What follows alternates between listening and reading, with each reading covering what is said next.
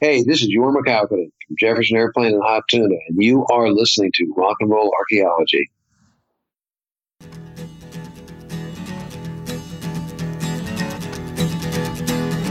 Hey, look yonder, tell me what's that you see? Marching to the fields of Concord. Looks like handsome Johnny with a musket in his hand, marching to the Concord War. Hey, marching to the Concord War. Hey, look yonder, tell me what's that you see? Marching to the fields of Gettysburg. Looks like handsome Johnny with a flintlock in his hand, marching to the Gettysburg War. Hey, marching to the Gettysburg War. And it's a long, hard road.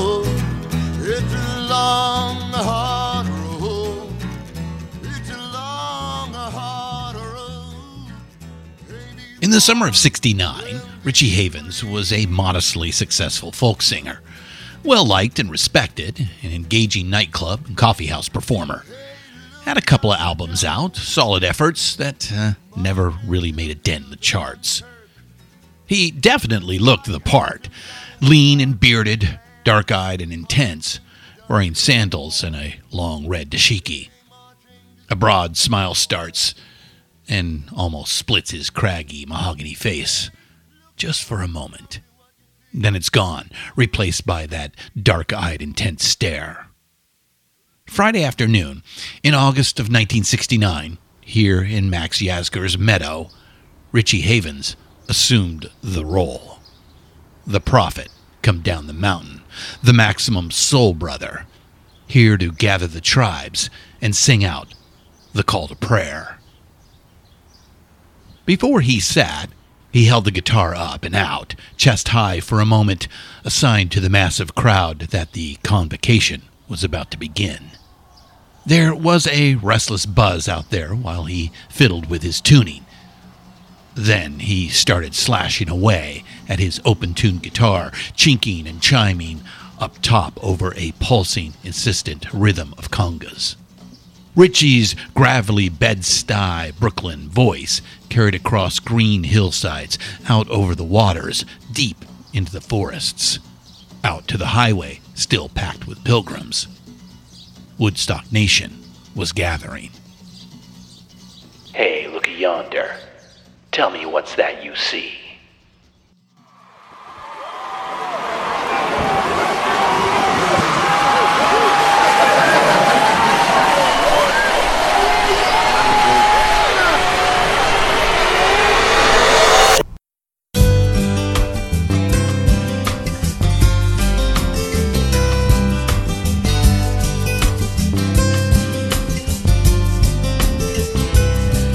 A place I can get to.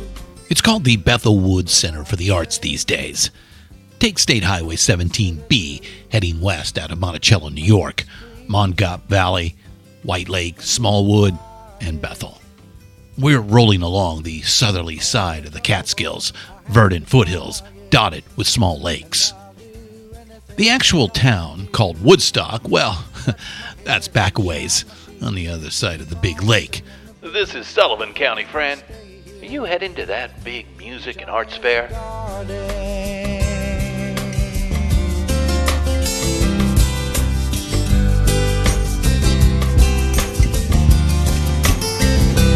As the swift bird flies over the grasses, dipping now and then to take his breakfast. Like Richie Havens looked the part of the Maximum Soul brother, Max Yasgur thoroughly looked his part. It wasn't a role for him, though. Look up square white guy from upstate New York, and there's a picture of Max, pretty much who he was.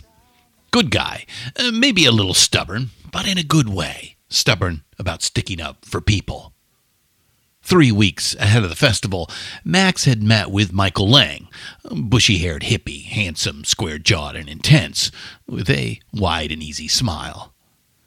Max Yasgur, self described conservative Republican, and Michael Lang, fast talking hippie entrepreneur, well, for some reason, they hit it off. I think he liked the fact that we were doing something we strongly believed in against tough odds. Lang said decades later. The site, Yasgur's dairy farm, was idyllic and ideal. 600 unfenced acres, where, up until now, only dairy cows roamed.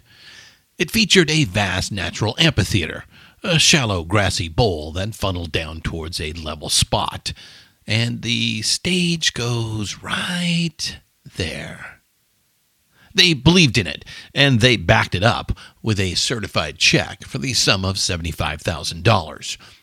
With three weeks to go, suddenly the festival was back on.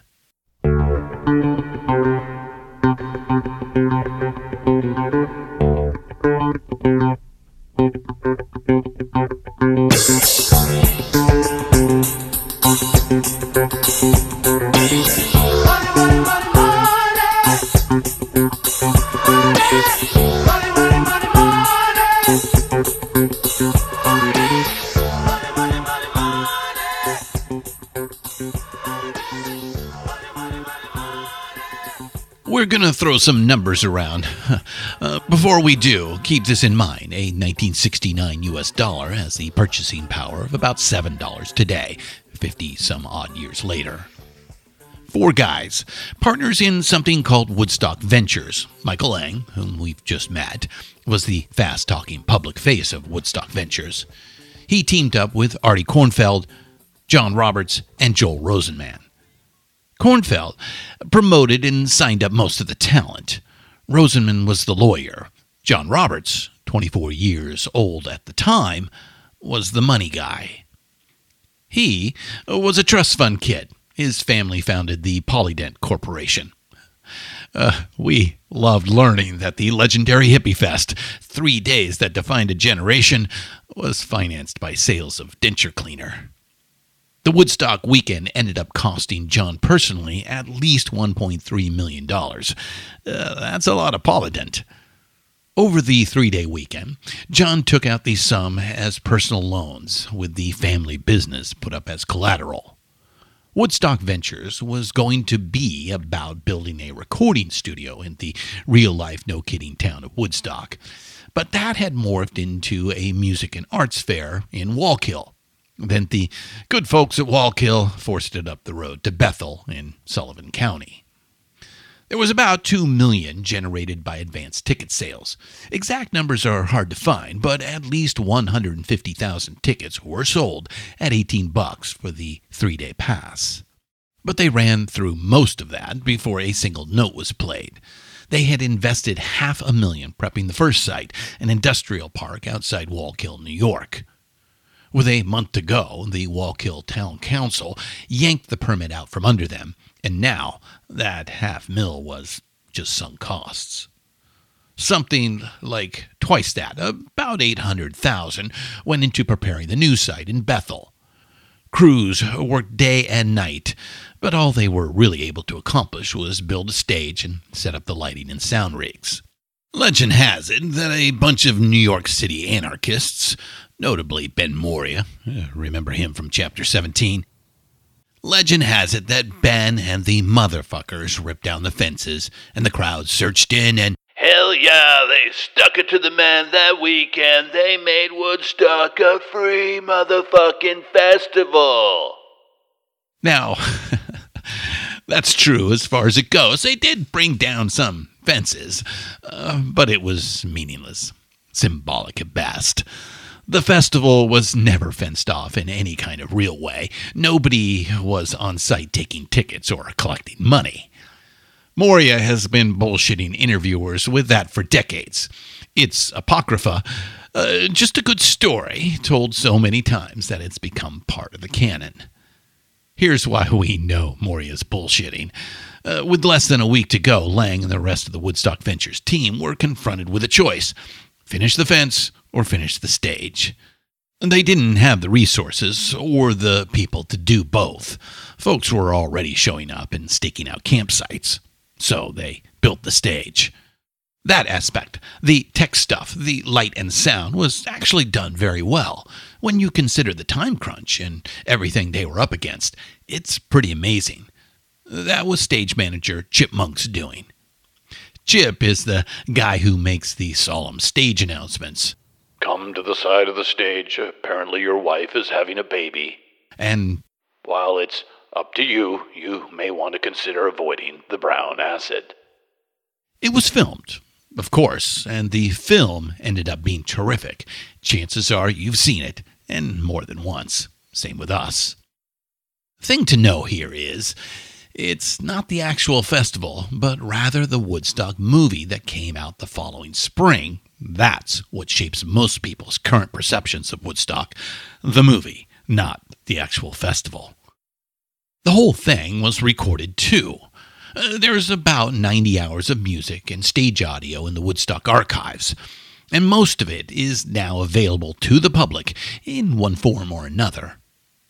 The first big get was Creedence Clearwater Revival. CCR was one of the highest grossing rock acts in the world at that time, and that went a long way towards establishing some cred for Woodstock Ventures. Jimi, Janis Sly, The Who, The Airplane soon followed. Conspicuous by his absence, Woodstock resident Bob Dylan. But his backing group, the band, was on board, along with a fine lineup of folk singers like Arlo Guthrie, Tim Hardin, and Joan Baez. With an announced lineup like that, yeah, they sold some tickets. Uh, but there were costs, and costs, and more costs. About three quarters of a million dollars was spent on talent. 24 different acts, made between five and 50,000 for the appearance. Most sets were less than an hour long. John Roberts and Woodstock Ventures eventually made it all back, and then some, off the movie and the album. Key word there is eventually. It was the late 70s before all the debts and bills and lawsuits were paid off, and Woodstock Ventures finally showed a profit.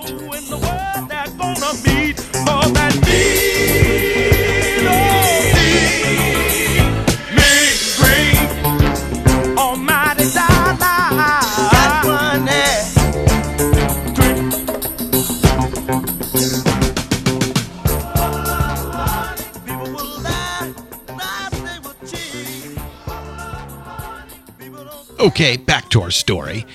Max Yasgur and Michael Lang shook hands. John Roberts handed over a check. Woodstock would take place not in Woodstock and not in Wallkill, but in Bethel, an entire county removed from the original site.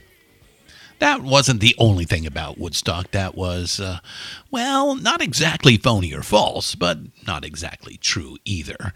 There's a saying the enemy of the truth is not the lie, the enemy of the truth is the myth and the mythic and the mundane, the sacred and the profane, they all mashed up together in the mud that weekend. And 50 years have hardened that mythic mud into concrete. We'll try to set the record straight on a couple of things, uh, like we did with Ben Morea a couple of minutes ago. Uh, but some other things, we're just going to let them slide. Two points uh, we want to hit, though. The first comes from an interview we did with Jorma Kaukonen, guitarist for Jefferson Airplane. Not so much an interview, but a freewheeling, wide ranging chat about Jorma's Woodstock experience. Jorma's take on it? At key moments throughout the three days, musicians stepped up and came through with fiery, inspired performances. Shows that galvanized and unified the massive crowd, and that was a big reason why Woodstock, just barely, was kept from being a muddy disaster. When we framed the question like that to him, Jorma's answer was simple Absolutely. In our opinion, here's a spot where the myth and the reality actually wind up pretty close to one another. We weren't there, like Jorma, but as we said just a moment ago, it's all archived and we went through it. Sprinkled throughout the festival were great performances from some of the great musical acts of the 60s. Big stars like The Who, Creedence, and Sly and the Family Stone did what big stars do. They seized the big moment and delivered in a big fucking way. Newcomers, Santana and Joe Cocker, did daytime sets that kept everybody rocking and kept everybody's mind off of being dirty, tired, hungry, wet, and cold. Crosby, Stills, Nash, and Young debuted and came through with a transcendent performance. But, whoa, whoa, whoa, we'll get to all of that. The point right here is that our main man, Richie Havens, was just the first of a series of artists who came through in the clutch at Woodstock. The second point, and this is even more important, it's why these artists came through. It's what created the space for that to happen.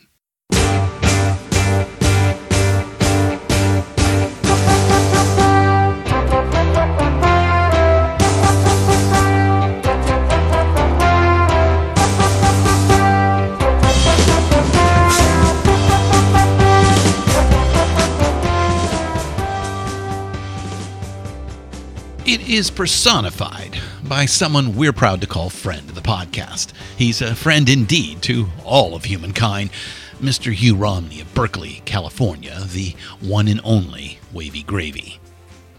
In an act of inspired madness that at first looked just like plain old madness, Woodstock Ventures hired Wavy and about 80 other members of the Hog Farm commune to work the festival.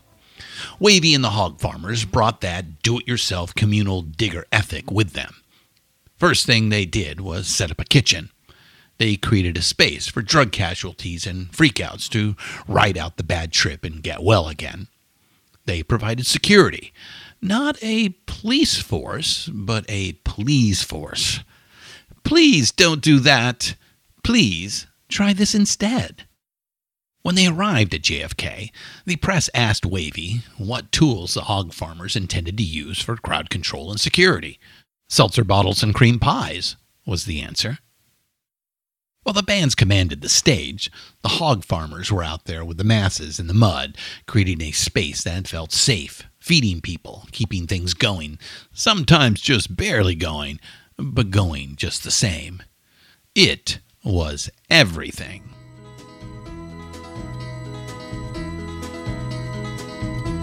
There's been reports that due to the wet mud underneath the towers, That side of the audience, the stage our bars are getting a little tight. uh, that wants to be fed?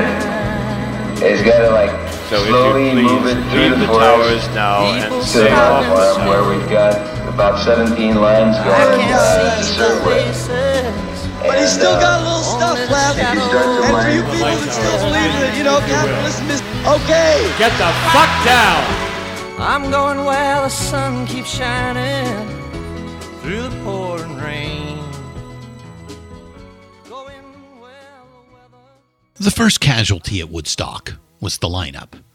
The opening band was supposed to be Sweetwater, but they were on the wrong side of a traffic jam that already went nine miles in every direction. Friday was mostly folk singers and acoustic acts. They were easier to set up, and as luck would have it, some of them were actually present backstage that first afternoon, like Richie Havens. So, about five o'clock, uh, four hours behind schedule, they pushed Richie out on the stage and he gathered the tribes. He was followed by Sweetwater. They finally made it. Then lukewarm sets from folk singers Bert Summers and Tim Hardin that set up a gorgeous evening meditation from Ravi Shankar.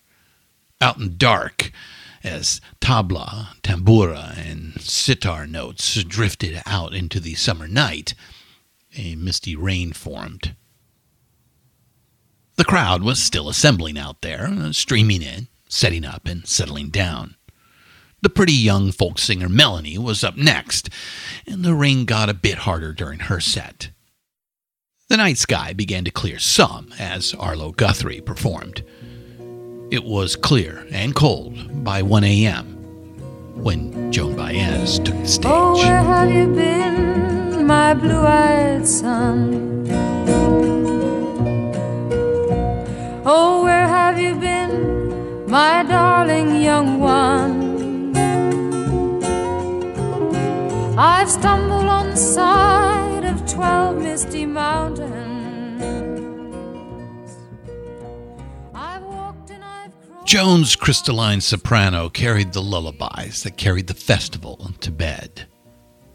Tomorrow, Saturday, August 16th, 1969, would come in like a summer day in the Catskills should. Blue skies, high clouds, and warmth to the air. The sun rose, and by the dawn's early light, the world beheld Woodstock Nation.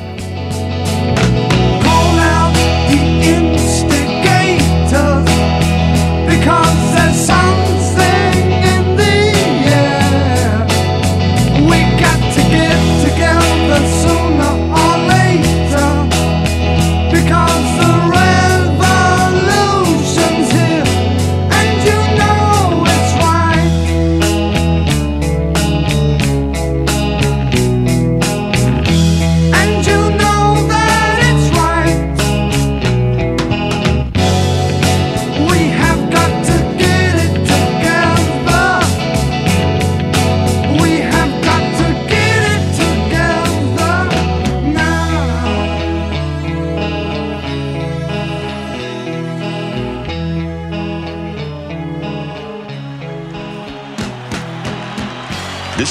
is intended to be education and commentary. It'll discuss adult themes and may use some coarse language.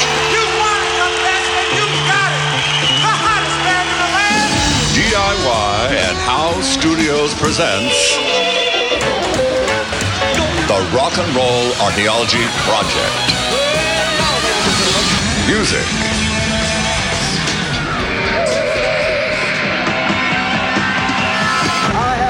Culture.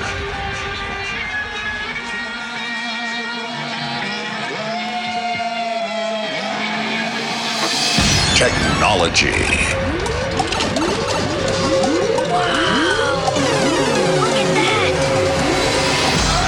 And rock and roll.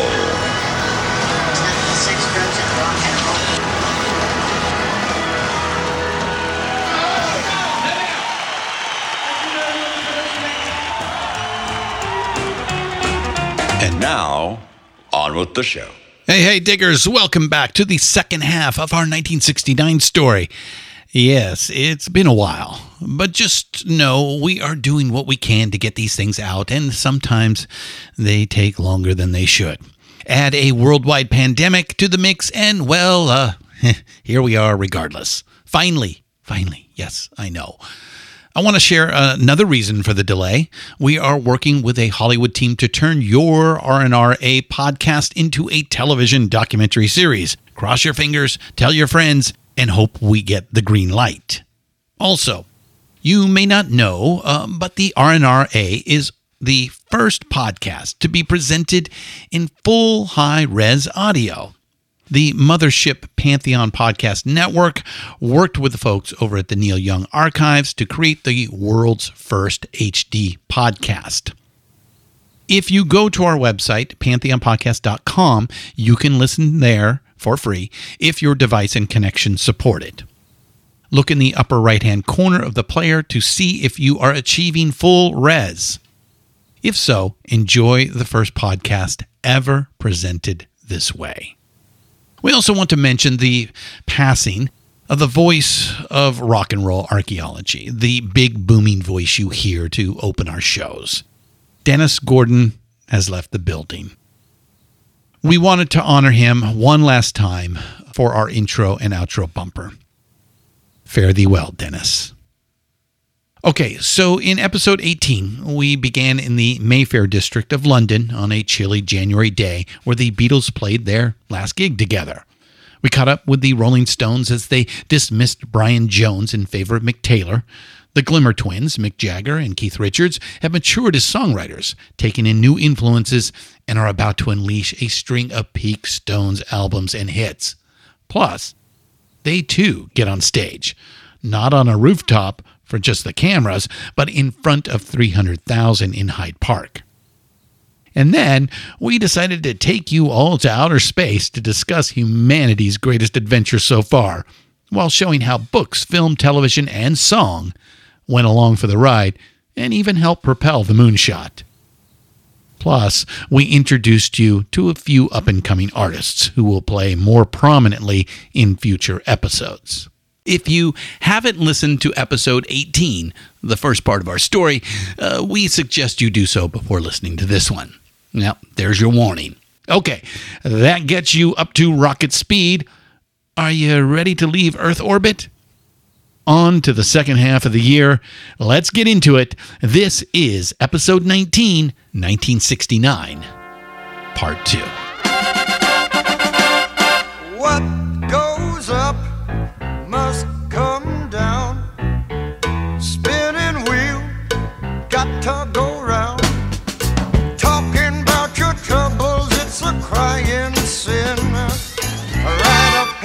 Pony, let the spinning wheel spin.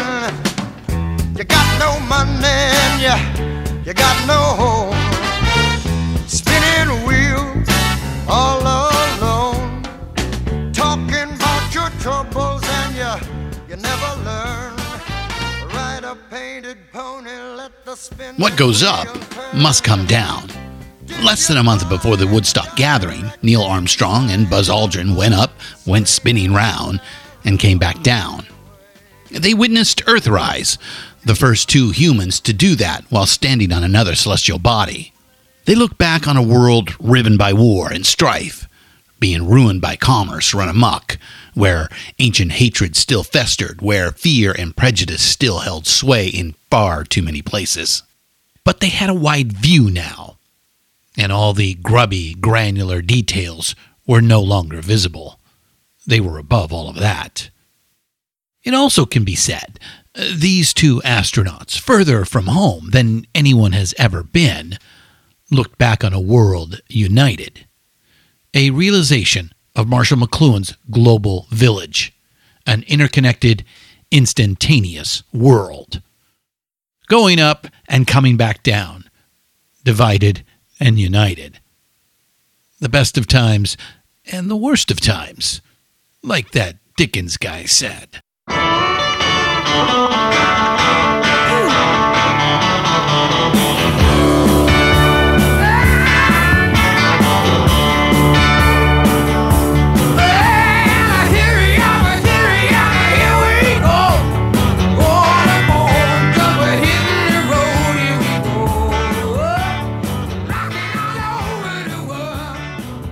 Meanwhile, back on Earth, satellite communications were no longer new and exotic. Commercial television and radio made common use of the technology along with civilian aviation and ships at sea. Something big, like the moonshot or a live Beatles performance, could be broadcast globally and watched simultaneously by everyone all around the world. A new term entered the lexicon simulcast. In October of 1969, computer scientists sent a simple message from UCLA to Stanford University using, for the very first time, a peer to peer digital networking system, the early Internet. In the 50 plus years since, we're going to argue, not much that's new has been introduced. That's not to say that all the improvements since then haven't been incredible. Computers are way smaller and much faster. There's lots more satellites up there, lots more microwave repeaters down here. More capacity, more senders, more receivers, more, more, more. Um, but it's all evolutionary, not revolutionary. The basic communication and data infrastructure we still use came online in 1969. That's when they laid the foundation. Like we said way back at the beginning, a big year, 1969, one of the biggest. Something else about that year of 69 and us. Uh, this is more than mere coincidence. 1969 is when rock and roll goes worldwide. Flew in from Miami Beach, BOAC. Didn't get to bed last night. On the way to paperback was on my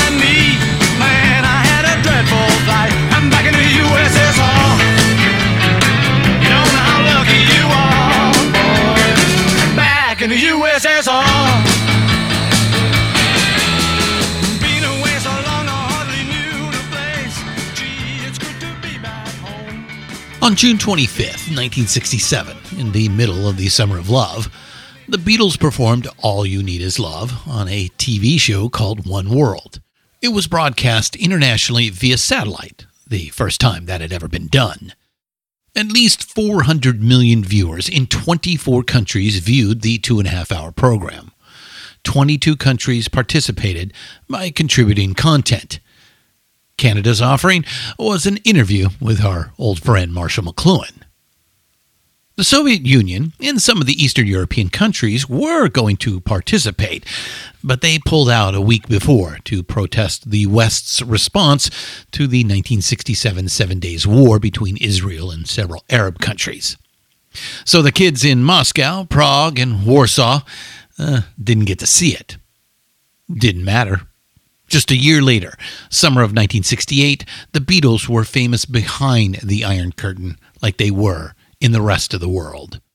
So much so that Paul McCartney wrote back in the USSR as a sly wink wink acknowledgement to those Beatle fans in the former Soviet Union. By 1969, there was no longer any doubt. Rock and roll was a worldwide phenomenon. Maybe they didn't come barging in the front door like they did in New York City, but the Beatles had invaded the communist world too and they brought all those other rockers right in behind them. Now, it was not easy being a rocker in Budapest or Warsaw or Kiev. You couldn't take your rubles down to the local state owned store and buy the latest Beatles record. You had to go underground, and by underground, we don't mean the downtown indie record store staffed by music snobs who insult your taste while they take your money. Uh, we mean you had to go to the criminal underground, the black market. We admire the gutsy ingenuity these kids showed. Uh, they risked being ostracized, fired, kicked out of their school, evicted from their homes, even thrown in prison just to get their hands on a copy of Beggar's Banquet or James Brown live at the Apollo. Rock Behind the Iron Curtain will come up again, and we're really glad to start this story arc right here. It's a good one and is going to be really important in a few years. We'll get there, um, but the big point we want to make right here in 1969 for the first time, we can look all around the world and find rock and roll, and not just in the English speaking countries.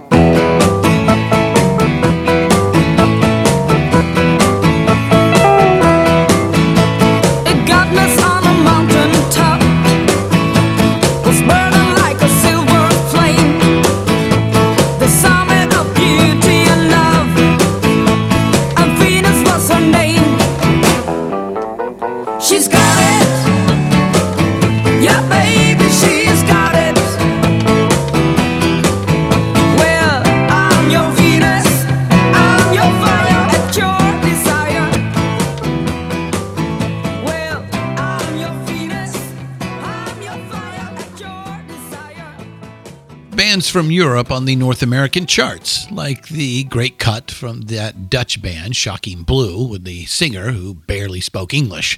She sang phonetically. Carlos Santana from Jalisco, Mexico, by way of Tijuana, by way of the Fillmore West in San Francisco, had his coming out party at Woodstock that summer.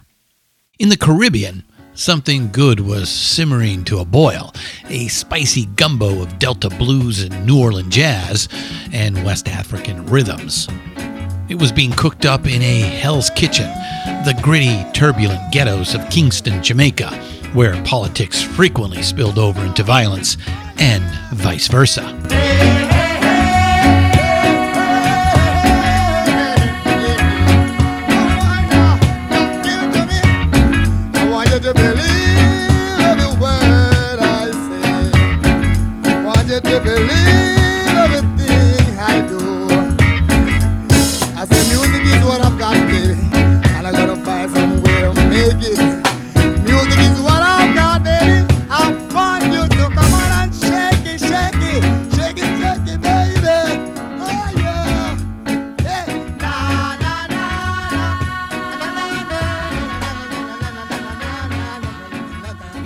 Reggae is basically a 70s thing for most American music fans, including us.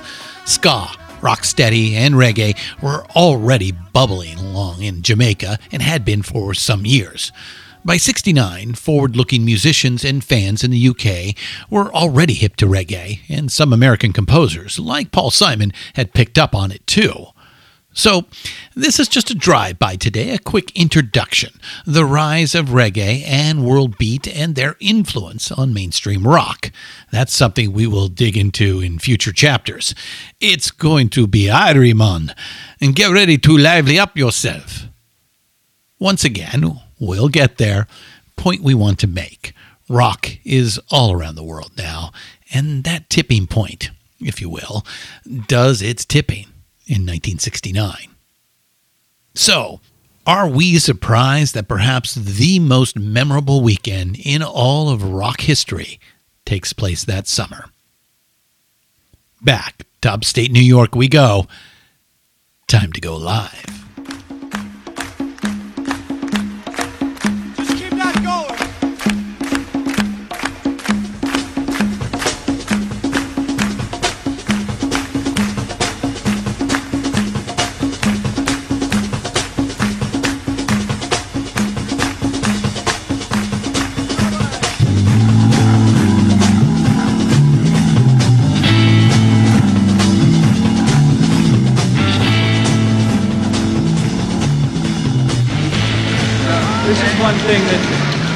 Was going to wait a while before we talked about. it. Maybe we'll talk about it now so you can think about it. It's a free concert from now on.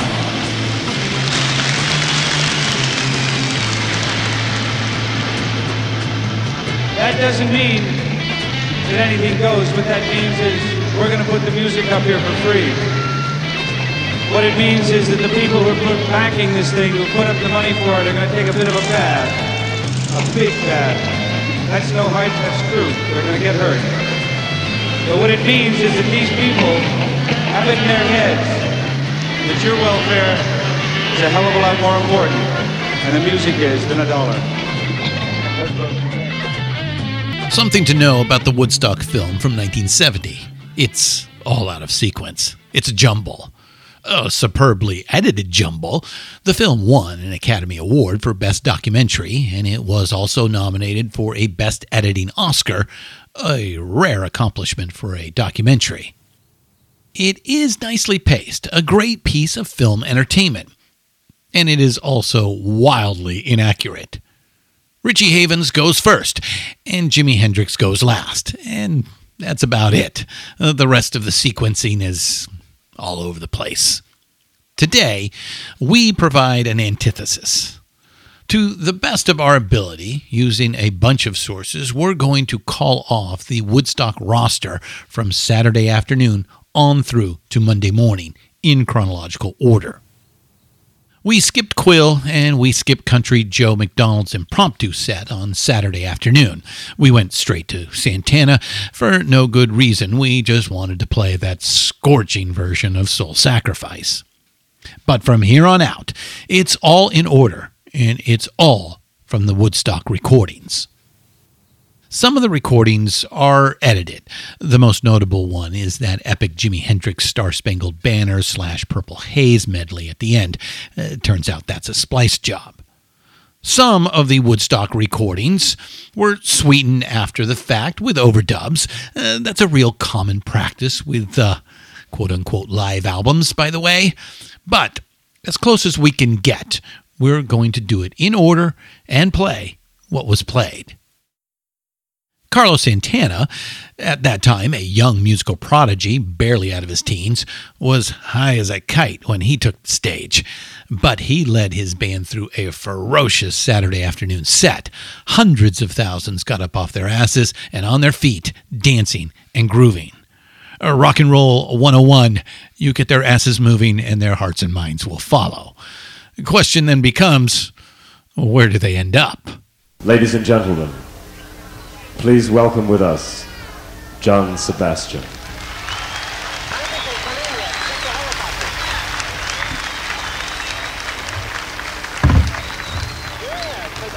Thank you.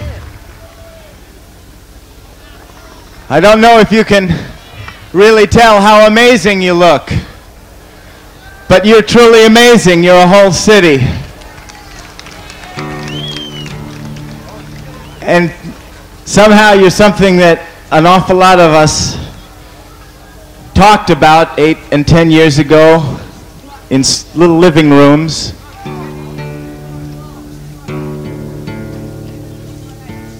I have a song for you. In a hilarious 2014 post, the blogger Ira Booker wrote John Sebastian's performance at Woodstock may be the moment when America attained maximum hippiedom. For better or worse. John provided sweet stoner confusion to occupy the attention of an equally baked audience that lasted about 20 minutes while the roadies prepared the stage for the blues rock outfit, the Keith Hartley Band. Uh, their short, punchy set was followed by the incredible string band. The Incredibles didn't go over all that great. Uh, not their fault, uh, they just didn't fit into Saturday's lineup of heavy rock outfits. They were squeezed in to do a Saturday makeup set after being stuck in traffic all day Friday. The crowd was massive now. Folks had been streaming in all day. Uh, by the time Canned Heat resumed the boogie at about 7:30 p.m., Woodstock Nation was nearly half a million strong.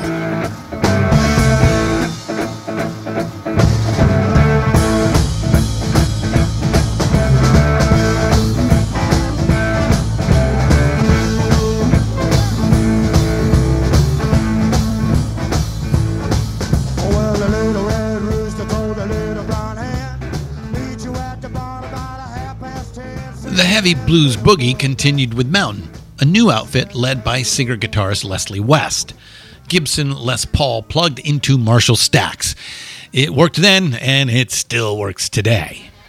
So then, the Grateful Dead took the stage at a great moment, 10 p.m. on Saturday night, in front of a massive revved up crowd.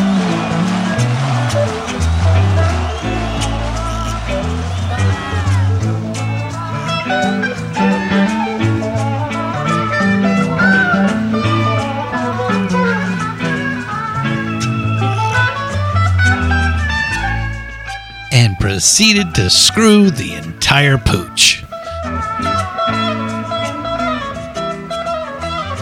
Their gear was so heavy, it broke the stage. That made set changes more of a hassle for the rest of the festival. They were high and goofy, unfocused, and they sounded like that too. Now, this is coming from Deadheads. We love these guys, always have. But Woodstock was not a great showing for the boys. First, they broke the stage, and then they played way too long. They infuriated every act that came after them that night, especially John Fogerty and the other members of Creedence. The momentum seemed lost. That's when Creedence Clearwater did the revival.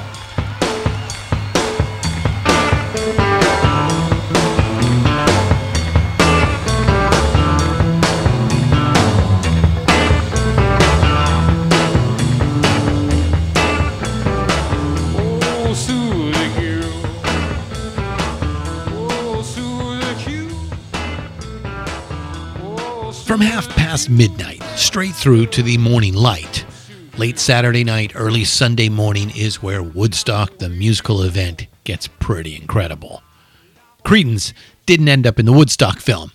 They had plans for their own concert film, and they didn't want any distraction from that.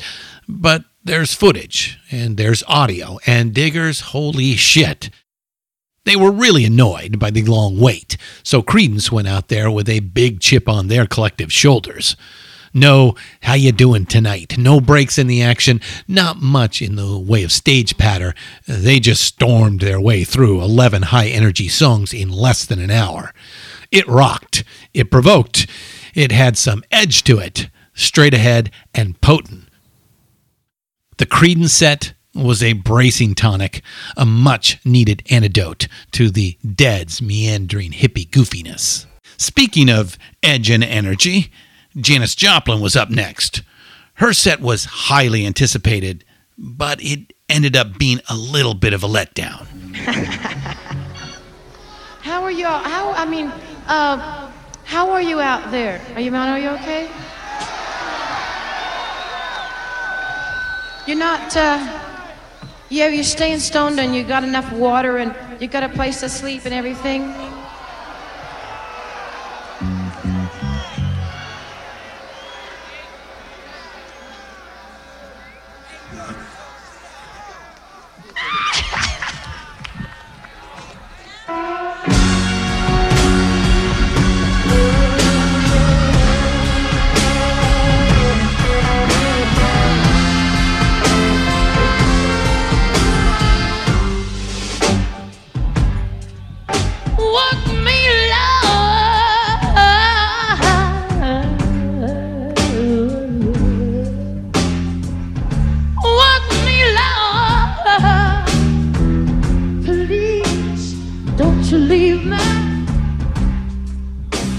Feel so useless down here with no one to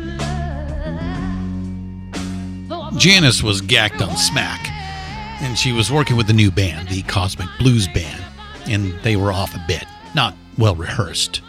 So it wasn't the show stopping, holy shit, Janis we saw at Monterey Pop, but it was still pretty intense. When asked about it later, Pete Townshend of The Who said, even Janis on an off night is pretty incredible. It set up the next two performances, which, in our highly subjective, not even a little bit humble opinion, were the most inspired shows of the entire festival. It is getting stronger.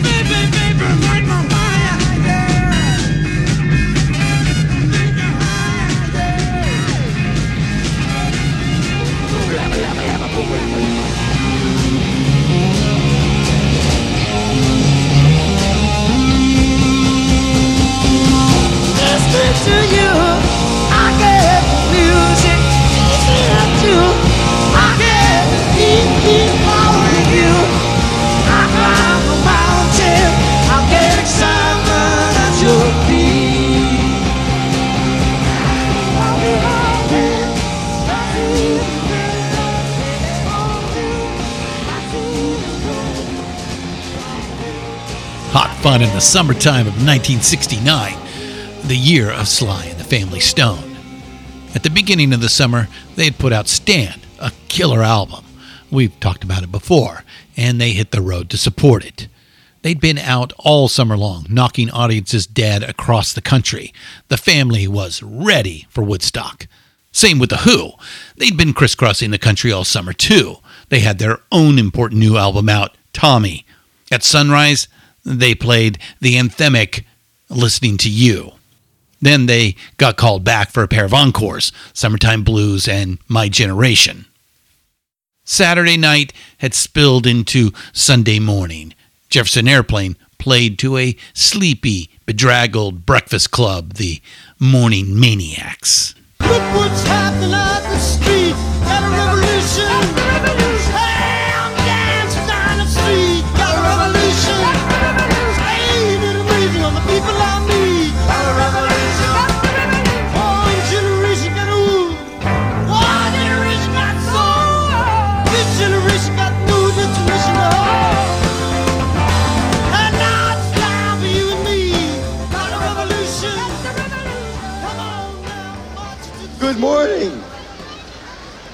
I'm a farmer. I don't know. What we have in mind is breakfast in bed for 400,000. I don't know how to speak to 20 people at one time, let alone a crowd like this. Now, it's not going to be steak and eggs or anything. But I think you people have proven something to the world. it's going to be good food, and we're going to get it to you. Not only to town of Bethel or Sullivan County or New York State, you've proven something to the world. It's not just a hog farm either. This is the largest group of people ever assembled in one place. It's like the Ojai Mountain family and the pranksters and everybody else that has volunteered and put in their time into the free kitchens. In fact, it's everybody. We're all feeding each other. We have had no idea that there would be this size group. And because of that, you've had quite a few inconveniences as far as water and food and so forth. Your producers have done a mammoth job to see that you're taken care of. They enjoy a vote of thanks. We must be in heaven, man.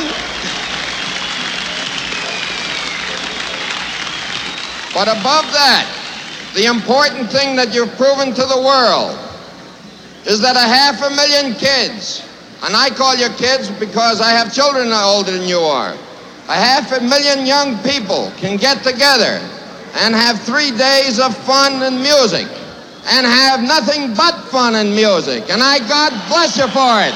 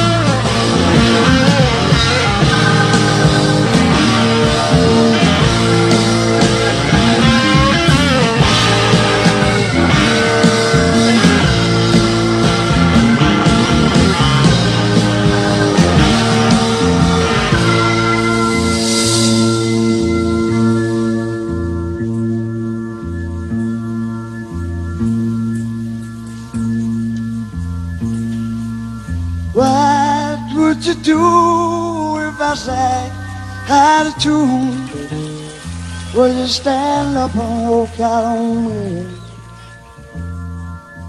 Lend me your ears and I'll sing you a song. I will try not to sing out of key. The music resumed on Sunday afternoon. Joe Cocker's set with the aptly named Grease Band was fire. And then the rain came.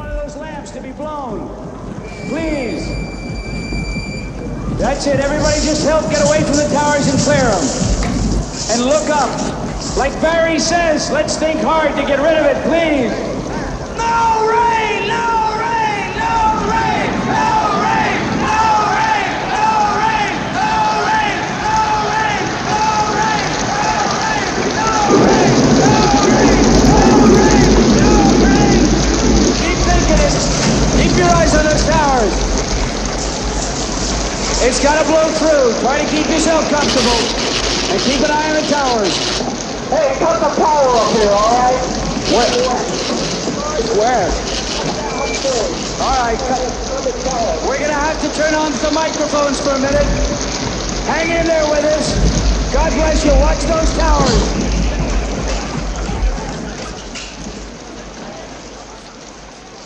It lasted about an hour, and it was another hour before the music resumed.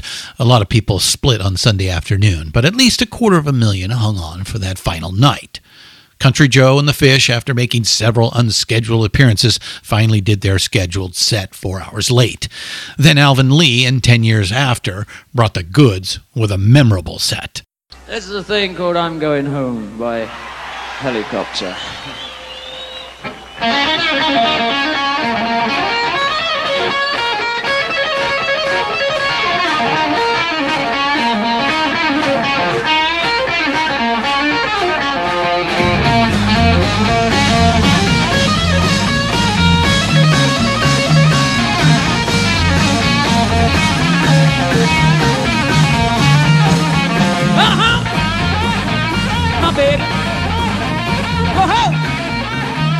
Go home.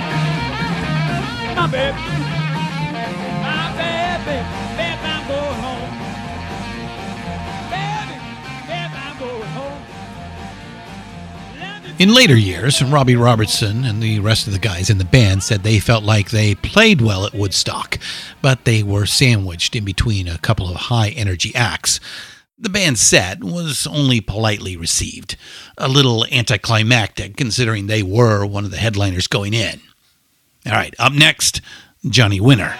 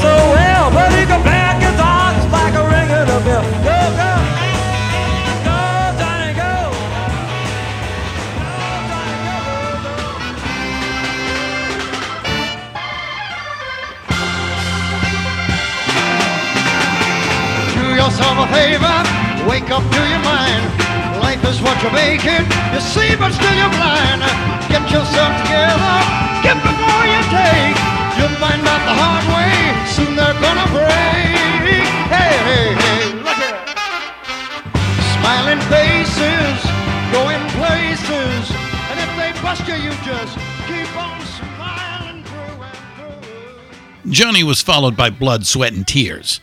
We love these guys. We think they're one of the great acts of the late 60s slash early 70s. But like Creedence, Blood, Sweat, and Tears had plans for their own concert film, and the cameras didn't even roll for most of their Woodstock set. Uh, too bad. Now, at last, we have made it to the closing hours of the festival, where we go from the sublime to the ridiculous and all the way back around again to the epic, to the definitional.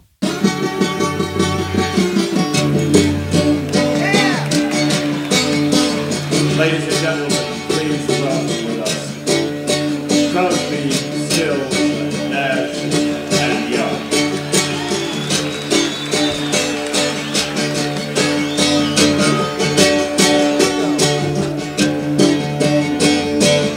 getting to the point where I'm no fun anymore. I'm sorry. Sometimes it hurts so badly I must cry out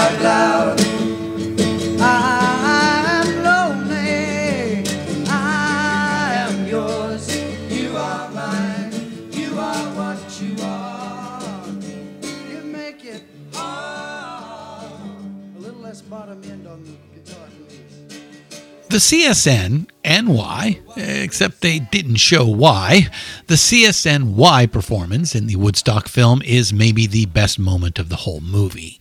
The camera stays put, showing Stephen Stills in the foreground, leading David Crosby and Graham Nash through a spare, unadorned version of Suite Judy Blue Eyes. In the film, they split up the view. They zoom in and zoom out, but they don't change position. They keep the camera right there. The feel is quiet and still.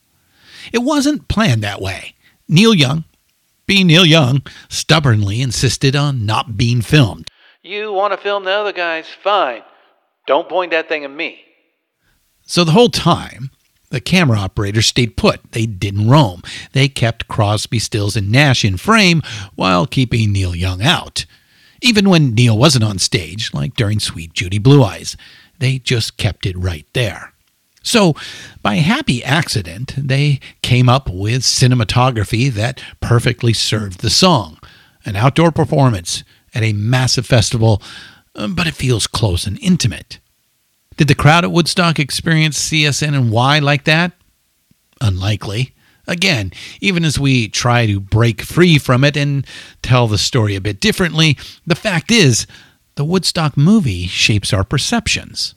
While the sun came up, the Paul Butterfield Blues Band played the Love March.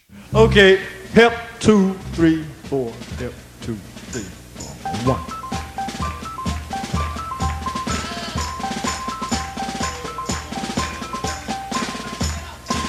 Yeah, all y'all out there, if you wasn't so tired, we could all get up and just march around this whole area here.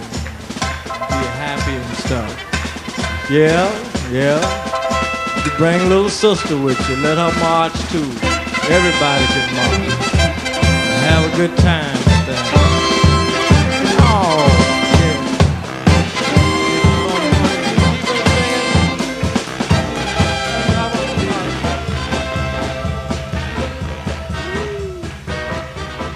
I said march on along, thinking it's time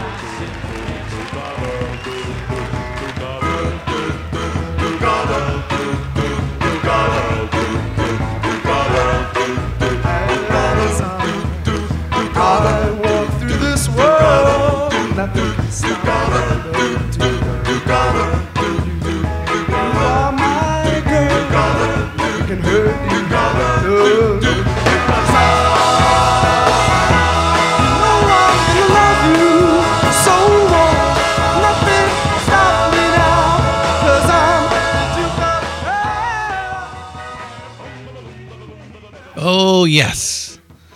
I'm the Duke of Earl. Monday morning with Sha Na Na. Ah, put that in your coffee. Two things about these guys. First, their show was great. It was high energy.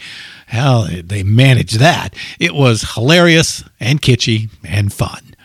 The second was that Sha Na Na only got to play because Jimi Hendrix stood up for them.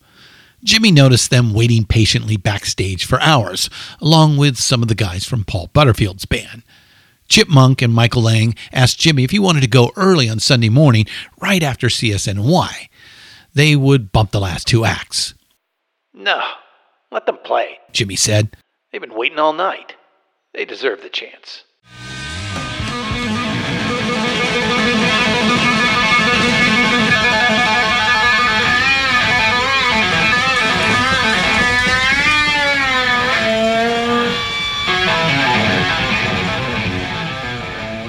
It was the only concert Jimi ever played in the morning. Maybe 30,000 remained to see it.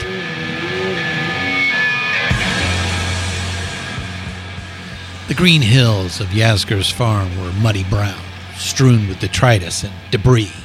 There was a dirty, tired exodus out of the main bowl, You can leave if you want to. We're just jamming. he said. You can leave, or you can stay. The small crowd that stayed to the end brought Jimi back out for a rare encore. The final song of the festival was Hey Joe.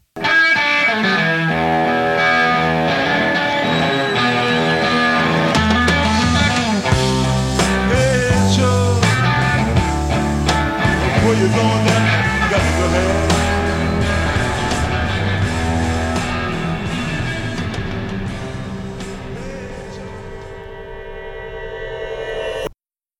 Again, we're influenced by the movie, so for us, that sublime blues jam by Hendrix is the summing up, the tired, dirty, and beautiful eulogy of Woodstock.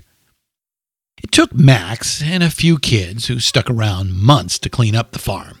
Today, honest to goodness rock and roll archaeologists comb through those fields, dig through layers, and uncover artifacts.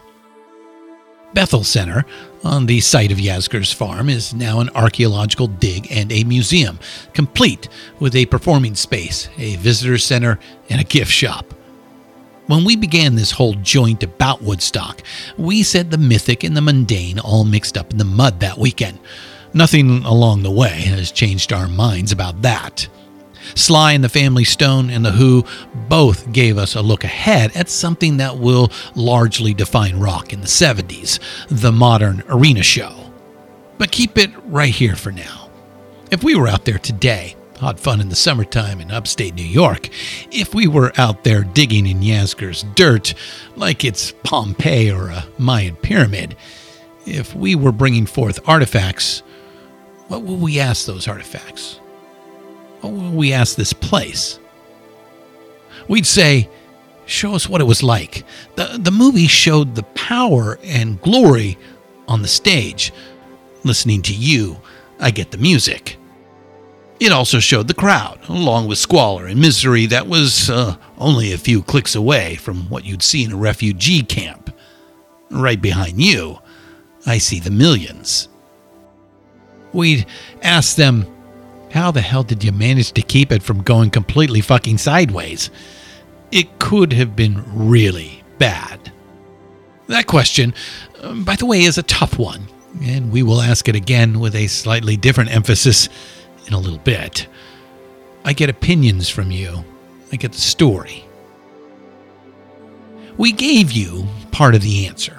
The hog farm and Wavy Gravy saved the day. Long live Wavy Gravy, an American original, a love revolutionary.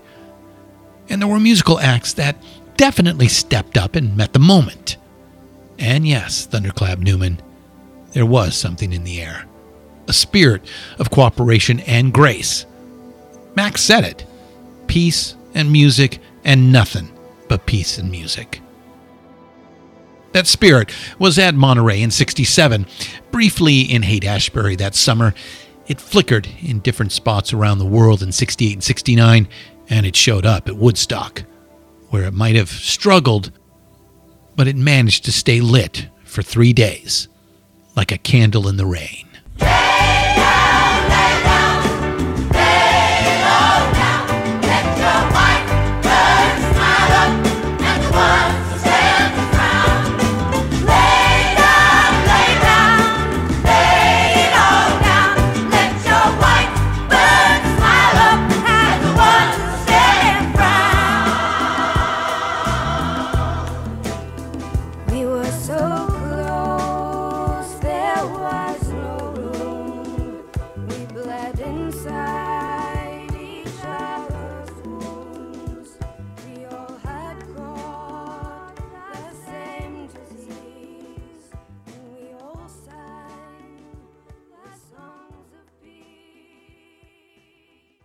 We've talked at some length about the Beatles and how they kept changing the conversation about what was possible for a rock band in the studio Revolver, Sgt. Pepper, Abbey Road. We've also talked about the commercial demands of a music career. Most of us mere mortals have to walk a certain line between edgy creativity and putting out a product that might actually sell. From the beginning and all the way through to their breakup, the Beatles didn't just cross over that line, they obliterated it. Uh, there was no line for them. They just went ahead and excelled at both. Their best albums, Revolver, Pepper, Abbey Road, cheerfully and confidently succeed as both art and commerce. Very few acts pull that off. All this is to set up what was remarkable about the Rolling Stones. In the fall of 69, as the Beatles drifted towards dissolution, the Stones snatched away the crown. And what did it for them was their live performances, especially in America. The Beatles redefined rock albums in the late 60s. As the decade closes out, the Rolling Stones will redefine rock concerts. And for second generation rockers, for the 70s and 80s kids, the rock concert experience is what pulled us in. That was rock and roll. That was the Rolling Stones' contribution. They redefined and reinvented the rock concert, changed the conversation about what was possible. This is David Shumway from his 2014 book, Rockstar. The Beatles' celebrity was, almost from the start, their subject as well as their object, and they approached it and managed it with a Warholian consciousness. They managed their music in the same way and became concert dropouts. By contrast, the Stones were primal and natural performers whose music seemed to thrive, even to exist, in contact with the audience. Early on, the Stones identified themselves in terms of the Beatles. They were the anti Beatles. It wasn't really deliberate, and they were actually on very friendly terms with the Beatles. We saw back in chapter 12, the Beatles helped the Stones get discovered and signed and provided them with one of their first hits. It just kind of worked out that way. It was good hype, a way to get noticed. At the suggestion of their manager, Andrew Loog Oldham, the Stones wore the black hat. Two years of lurid headlines as they fought their drug cases in London courtrooms only served to cement that image. So, being the bad boys was fine. It worked. It was even true to some extent. But the Stones were still defining themselves in terms of another. In 69, the Stones forged their own identity at last. They put out a great studio album at the end of the year, Let It Bleed. As great as that album is, it was on stage where they earned the moniker the world's greatest rock and roll band that year. It started in LA.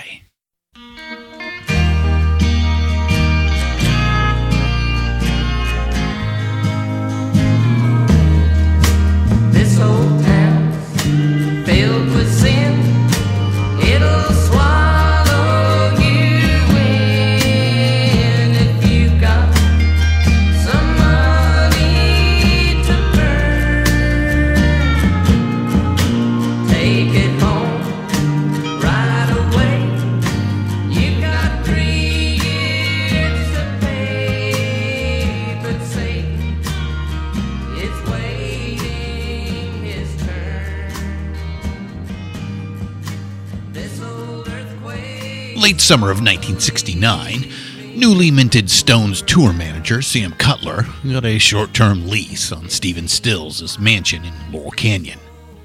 Mick and Keith held court there, along with Mick Taylor. They wanted to keep an eye on the youngster, and Keith's new bestie, Gram Parsons.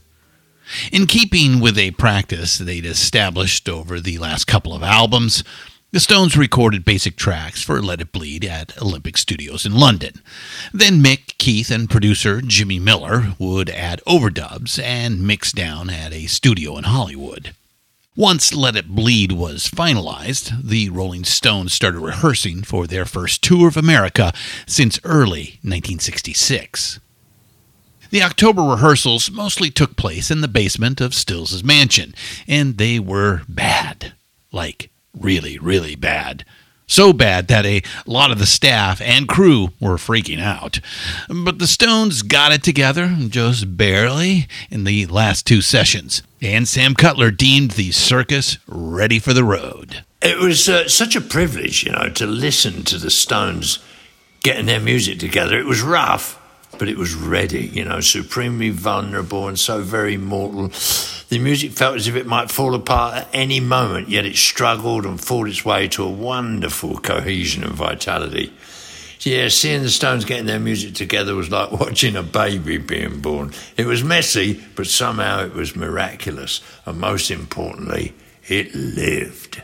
Right around that time, Sam also realized to get these guys to bring their best, he needed to lay down a marker. So, at the warm up show at Colorado State University on November 7th, 1969, Sam introduced them. Seems to be ready. Are you ready? For the next band. We're sorry for the delay. Is everybody ready? Well, they've done the biggest the band to visit New York, all sorts of other places in America. The biggest now they're in New York. The first one in three years. The Rolling Stones. The Rolling Stones. The greatest rock and roll band in the world. The Rolling Stones. The Rolling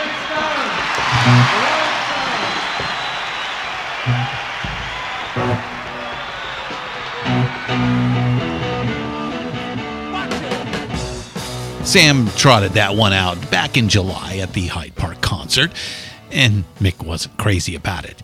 He felt that level of hype was a bit much, and he let Sam know that. but Sam ignored him and used it again in Colorado. It became the standard intro for Stones concerts from that day forward. The world's greatest rock and roll band. Like the Beatles, they benefited tremendously from being in the right place at the right time. On their 1969 tour, the Stones took full advantage of new developments in live sound, stage lighting, promotion, and ticket sales, travel and logistics, and so on. It was only a month. Uh, compared to the corporate sponsored Leviathan tours the Stones and other top rock acts would embark on in the decades to come, Stone 69 was a thrown together seat of your pants operation, uh, kind of like when you compare Woodstock to a modern day festival. But it worked. In fact, it succeeded wildly. Our favorite grumpy curmudgeon, Robert Christgau, called the Stones' 1969 tour of America the first mythic rock tour. Other observant writers and critics have made similar declarations.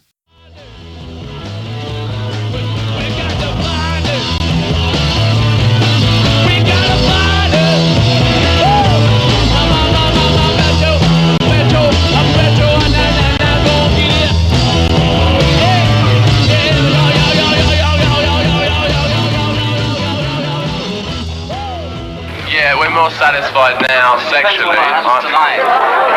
How about philosophically and financially? Financially dissatisfied, uh, you know, uh, sexually satisfied, philosophically trying. From Stephen Davis's book, God's Almost Dead. October 27, 1969, the Rolling Stones held a press conference at the Beverly Wilshire Hotel to announce their tour schedule and to counter attacks in the press. When it was reported the Stones would take home a million dollars from the tour, the influential San Francisco columnist Ralph J. Gleason scolded the band for high ticket prices and general arrogance.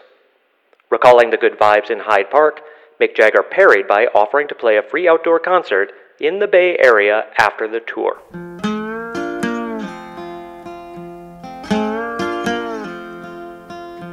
Hey, babe, what's in your eyes? I saw them flashing like airplane lights. You fill my cup, babe, that's for sure. Must come back for a little more. You got my heart, There's a lot of natural beauty in California Yosemite and the High Sierra, Big Sur and the Lost Coast, Joshua Tree and Death Valley. We California natives are justifiably proud of our many wild, beautiful places. Altamont Pass is not among these places. It's the path of Highway 580, a noisy concrete ribbon through scrubby brown hills. The 580 connects the Bay Area with the Central Valley of California. The nearest town of any size is Tracy, a bedroom community that barely existed in early December of 1969. Even if you've never set foot in California, you've probably seen images of the Altamont Pass wind farm. It was built in the early 1980s, and they've expanded it a bunch since then. It really is the only noteworthy thing about Altamont. It's a good place to put some windmills. Throughout the year, especially in the dark winter months, a hard, cruel wind blows steadily through the pass.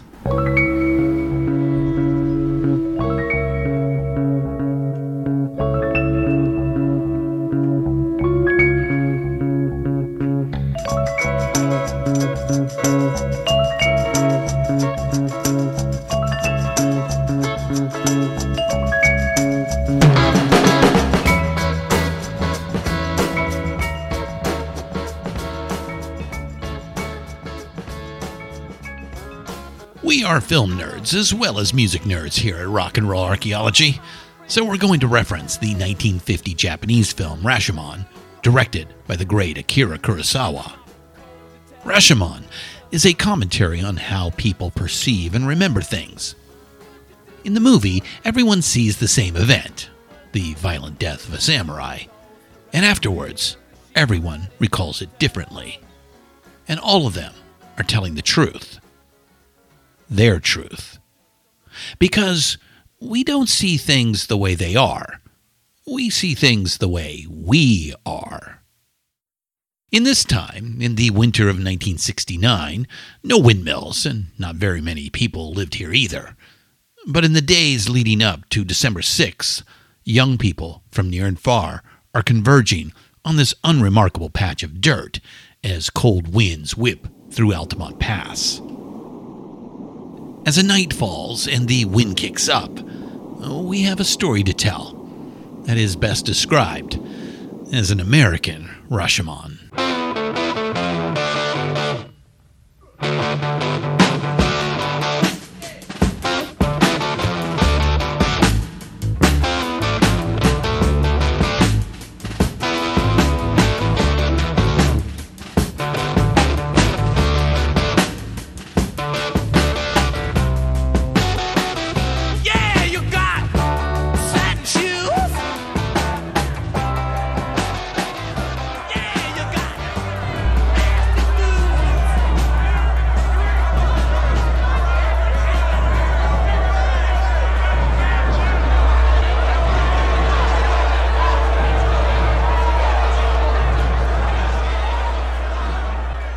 This is Stefan Ponek, KSAN Radio, San Francisco. Well, the Rolling Stones tour of the United States is over. They wound it up with a free concert at the Altamont Speedway for more than 300,000 people. There were four births, four deaths, and an awful lot of scuffles reported. We've received word that someone was stabbed to death in front of the stage by a member of the Hells Angels. Nothing's confirmed on that. We were there, we didn't see it, but we did see a lot. We want to know now what you saw. Our phones are open. We'd like to hear from you. What was the Altamont Free concert like?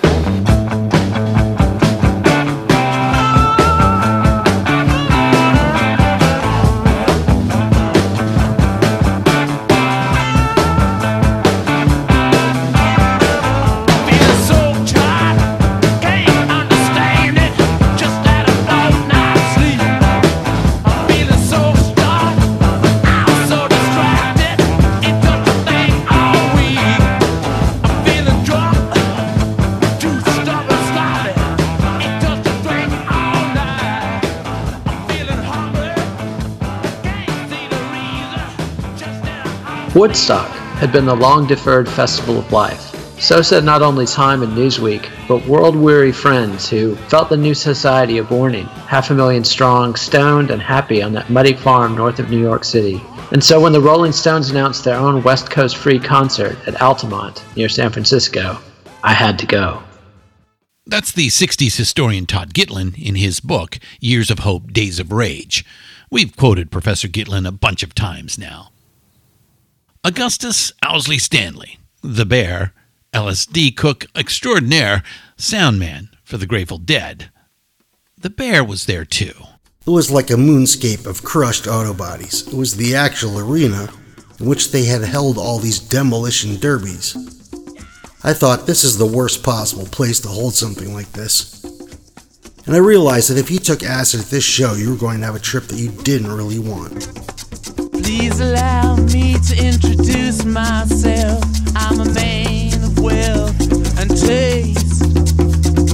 I've been around for a long, long year. Stole many a man's soul of faith. I was around when Jesus Christ had his of doubt and pain. Damn sure the Pilate washed his hands So, yeah, we're film nerds too, and as such, our perceptions of Altamont are largely shaped by a film. That would be the 1970 documentary Gimme Shelter, produced and directed by Albert and David Maysles. For the sake of clarity in this section, we'll reference the Gimme Shelter film as the Maysles film or the Maysles documentary. Okay, back to the story. Around noon, as Santana opened the show, a rolling phalanx of Hell's Angels surged down the hill towards the stage. Their choppers charged through the crowd as people madly scrambled to get out of the way. Two of the bikes carried Gram Parsons and Bernie Leadon of the Flying Burrito Brothers. Down at the bottom of the bowl, Bernie looked back at the hole they had just made in the crowd. He said to Gram, You know, we just pissed off 300,000 people, right? Well, you heard about the Boston. Honey, it's not one of those. Talking about the midnight. Perspective is informed by our loves and by our hates, by our prejudices and by our decencies. Perspective can also be a simple function of where you happen to be standing when the shit goes down. Set and setting, as Tim Leary would say. That's what makes good trips good and what makes bad trips really fucking bad.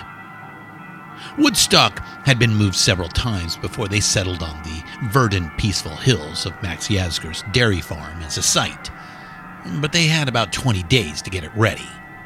At Altamont, they barely had 20 hours. They built a stage out in the middle of nowhere and hoped for the best. Like any decent person would be, we are outraged by the thuggish behavior of the Hells Angels that day. But that didn't just come about, it didn't occur in a vacuum. The deadly lack of concern on the part of the Altamont team, uh, you see it in the middle third of the Maysles film, the phone call at lawyer Melvin Belli's office. Uh, the call is jaw dropping.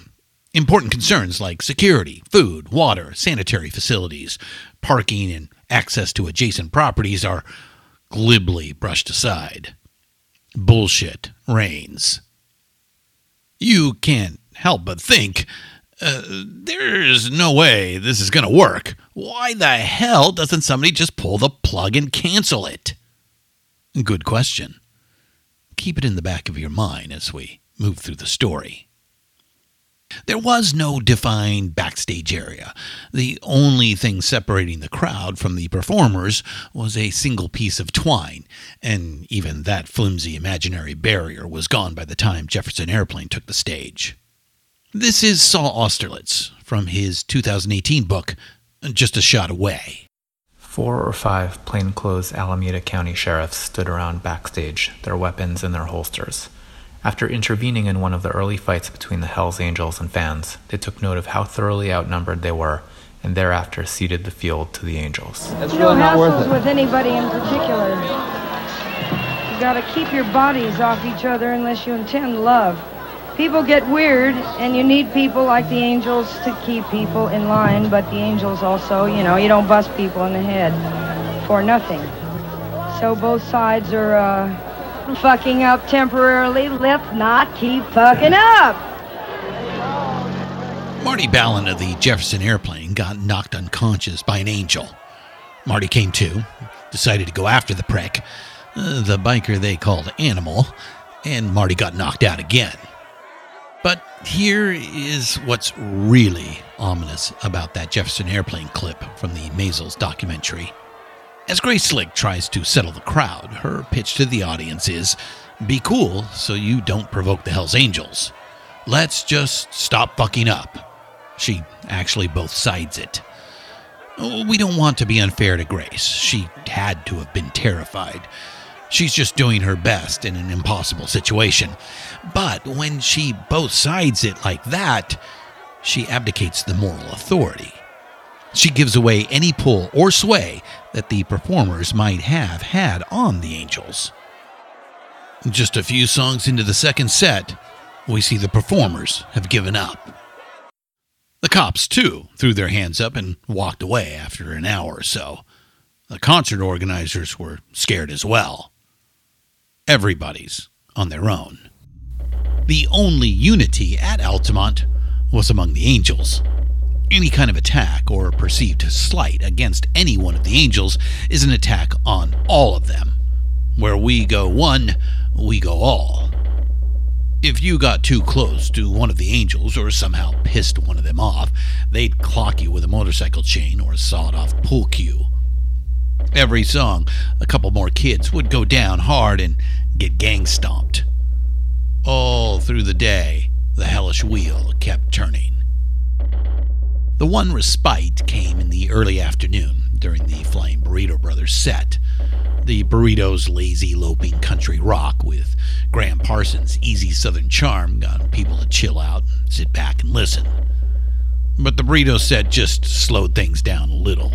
As soon as they were done, it was back to the mayhem. The casual brutality dished out by the Angels sent new waves of panic rippling back through the crowd. Libraries, brothers. Well, I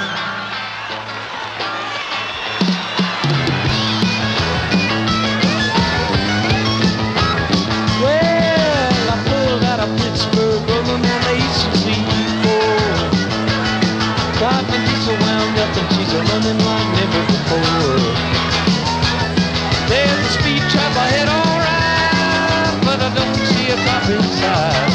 Six days on the road and I'm gonna make it home tonight. I got ten forward gears and a Georgia O to drive. I'm taking little white pills and my eyes. Miss Pamela had seen enough.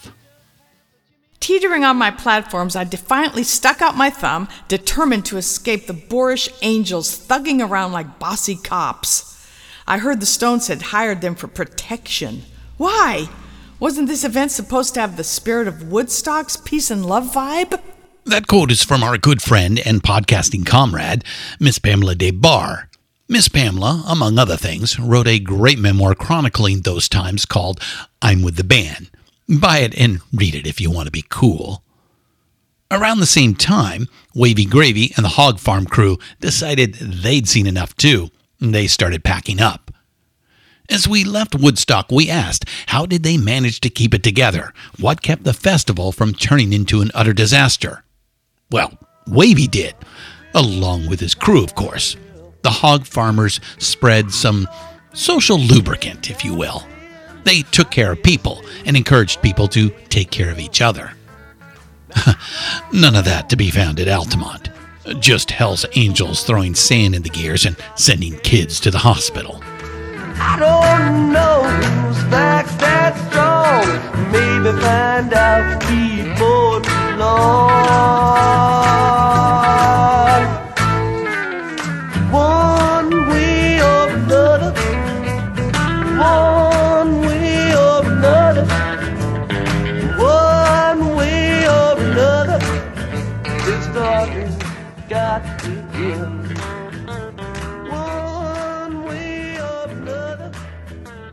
Least 850 people were hurt by the Angels that day, some of them very badly.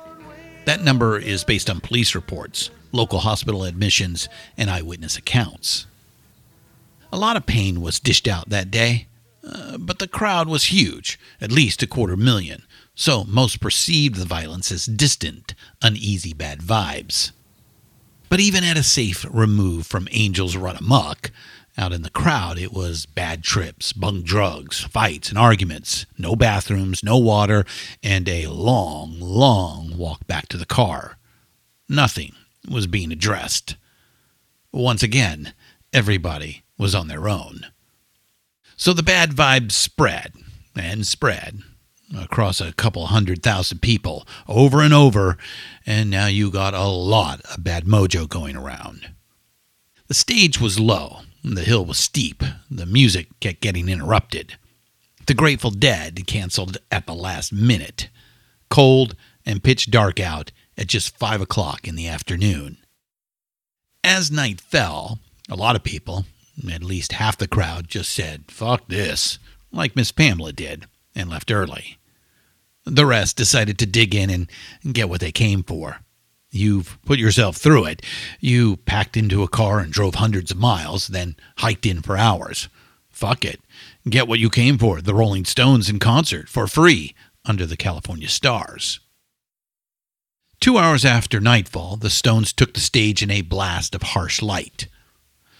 As the Rolling Stones, who played well that night, despite everything, started churning through the early part of the set, some of these diehard fans, pissed off, tired of watching their friends get hurt, started challenging the Hells Angels more directly.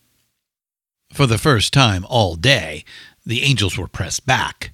Some of them took hits, got knocked down, a bike caught on fire. In the Maysles film, in between songs, you can hear crowd members taunting and cursing them. The Angels regrouped and responded to this challenge to their supremacy with a whole new level of savagery. They just went after anybody, dealing out terror and injury at random. This is the part of the Maysles film where the Stones stop playing and you hear Mick Jagger sounding small and helpless, pleading with the crowd.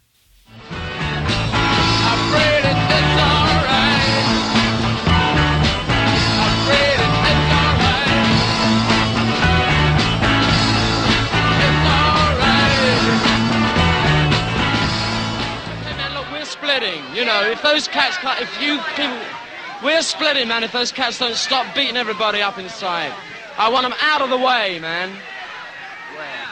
I don't like unity. That guy's got a gun out there and he's shooting Can you see what was happening there? No, you couldn't see anything. Where was another? It's another scuffle. It was a. There's the angel right there with the knife. Where's the gun? I'll roll it back and you'll see it against the girl's crocheted dress. Right, it's there, isn't it? He pulled out a gun. He did? Yes, the Hells Angels took the gun away from him. One of them has it now. He showed it to me, and uh, they uh, proceeded to put him down on the ground and start kicking him. And he has a couple stab wounds in his back and uh, one over his ear. And tried to keep him alive, and uh, when we got here, the doctor checked him out. And that was it.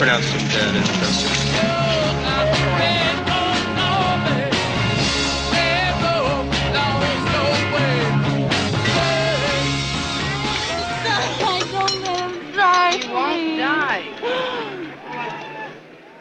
No, they're gonna do everything in their power. But he No. can't hear his heart. No, don't worry about it. Don't worry about it. I'm gonna put him in this whirly bird and they're gonna I have take to him go with doctor. 18 years of age, Meredith Hunter, a black kid from Oakland, was at Altamont with his white girlfriend, Patty.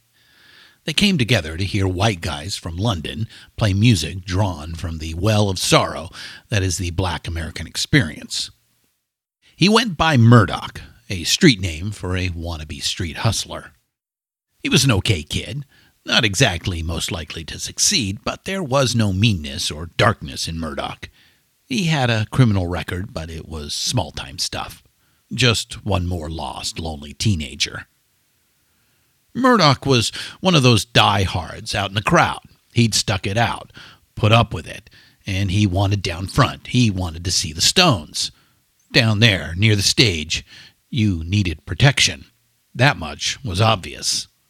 So he headed back to his car, got the long barreled 22 out of the trunk. Murdoch stuck it in his coat side and waded back into the crowd. Patty followed in his wake, trying in vain to talk some sense into him. Down there in the hellish maelstrom that swirled in front of that low postage stamp of a stage, Murdoch made a terrible, deadly mistake.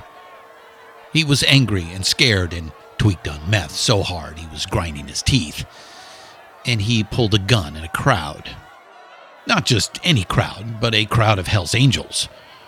A volatile crew under any circumstances, who were now being pressed hard by the crowd, scolded and berated from the stage, and as a consequence, were even more reactionary and violent than usual.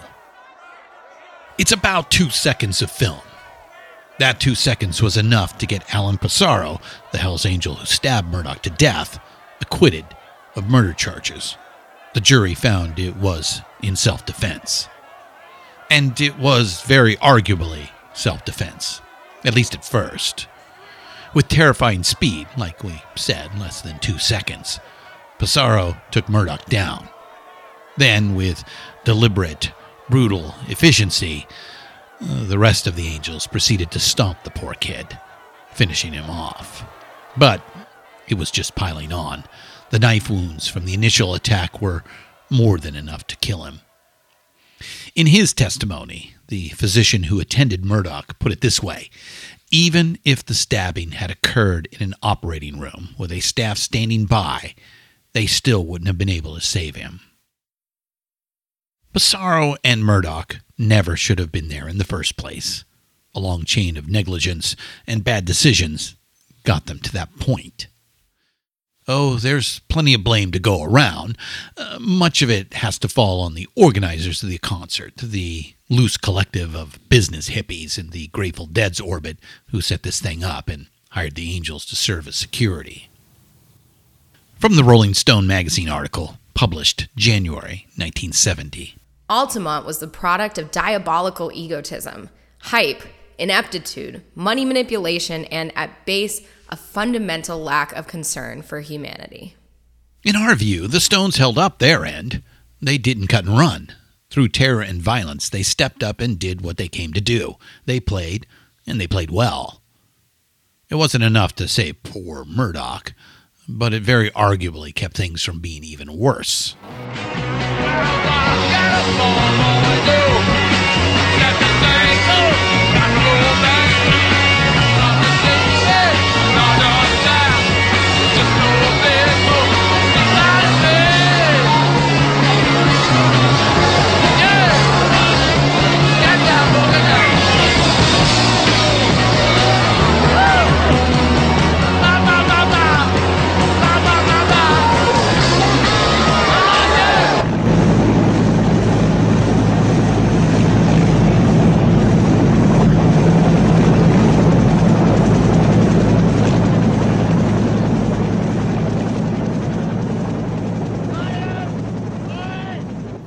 Notes had barely faded when the Stones, Sam Cutler, and a few hangers on piled into a dangerously overloaded helicopter and got the hell out of there.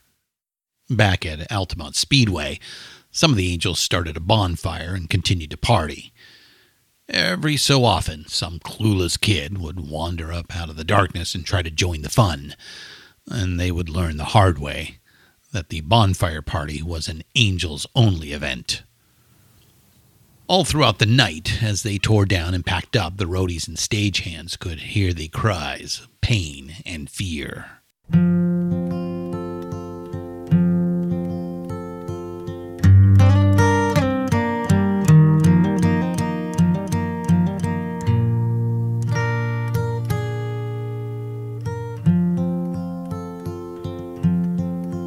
Well, I followed the station with a suitcase in my hand. Yeah, I followed her to the station with a suitcase in my hand. As we've seen, Miss Pamela bailed out early. She snagged a ride back to the city and made a beeline for their hotel. I was seriously bummed out about my beer splattered vintage dress when I arrived at San Francisco's stately Fairmont Hotel and called Mick on the hotel phone. Please come right away, he said in a strained, tremulous voice, giving me the room number. Something horrible has happened. When she got to the room, Mick was subdued and quiet, on the verge of tears. It was clear to Miss Pamela that he was badly shook by the events of that long, awful day at Altamont. Sam Cutler had a brief, tense exchange with Mick Jagger.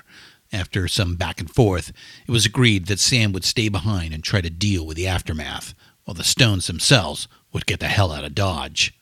Early the next day, the Rolling Stones flew back to England. It would be 1972 before they came back to America to play again.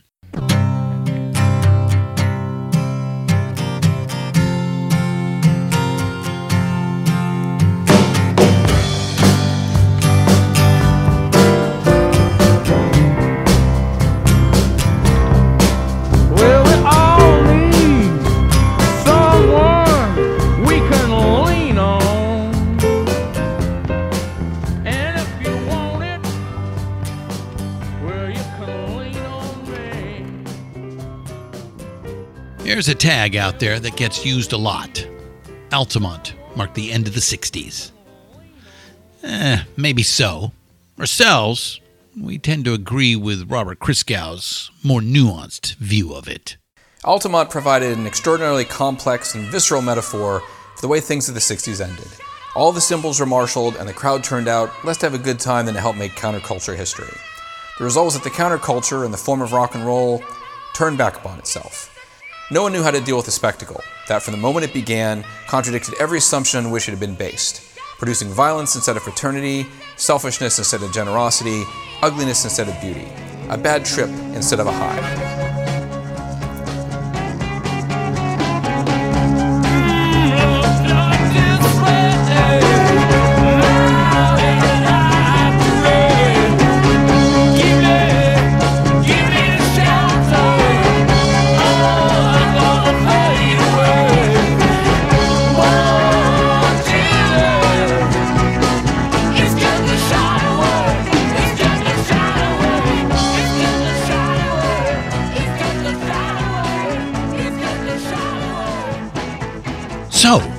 What do we make of all this?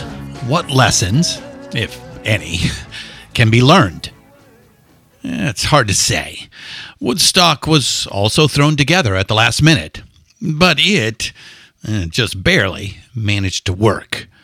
We talked a little bit about why. It was good luck as much as anything. There were Hell's Angels at Woodstock. They showed up on Friday and created a ripple of concern when they did. They were absorbed by the mud and by the crowd and pretty much never heard from again. It's also worth pointing out the obvious here. Large gatherings are inherently dangerous. Earlier that very same year, a car went out of control at a drag race in Covington, Georgia, and killed 11 spectators, five of them children. It was widely covered, but few, if any, proclaimed at the end of drag racing. We are quite certain our friends in the UK and Europe have some appalling stories to tell about violence and fatalities at soccer matches over the years. But timing is everything. And Altamont was in December. So it's the last chapter in the story of rock music in that year of 69. And as writers like Saul Austerlitz, Robert Christgau, and Joel Selvin, and the Rolling Stone staff, and others have pointed out, it was an outlier. It was antithetical. The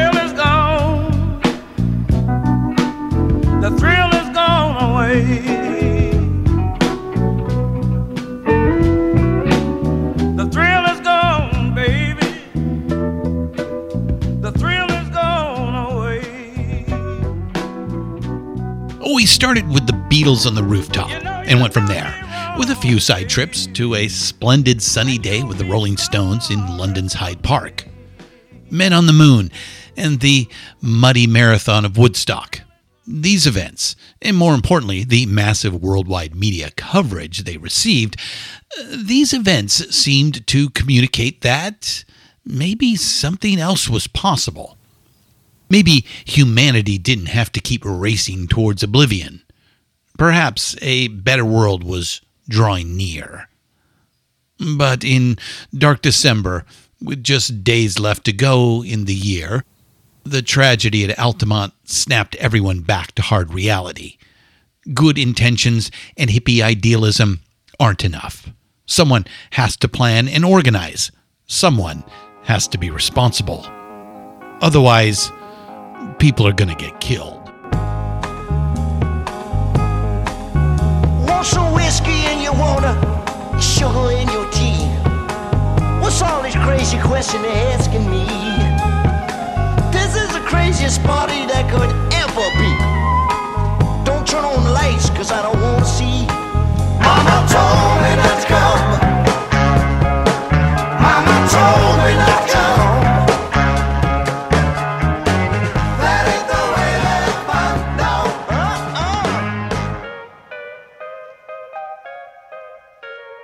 is of more than passing interest to us that all of these events are highly mediated.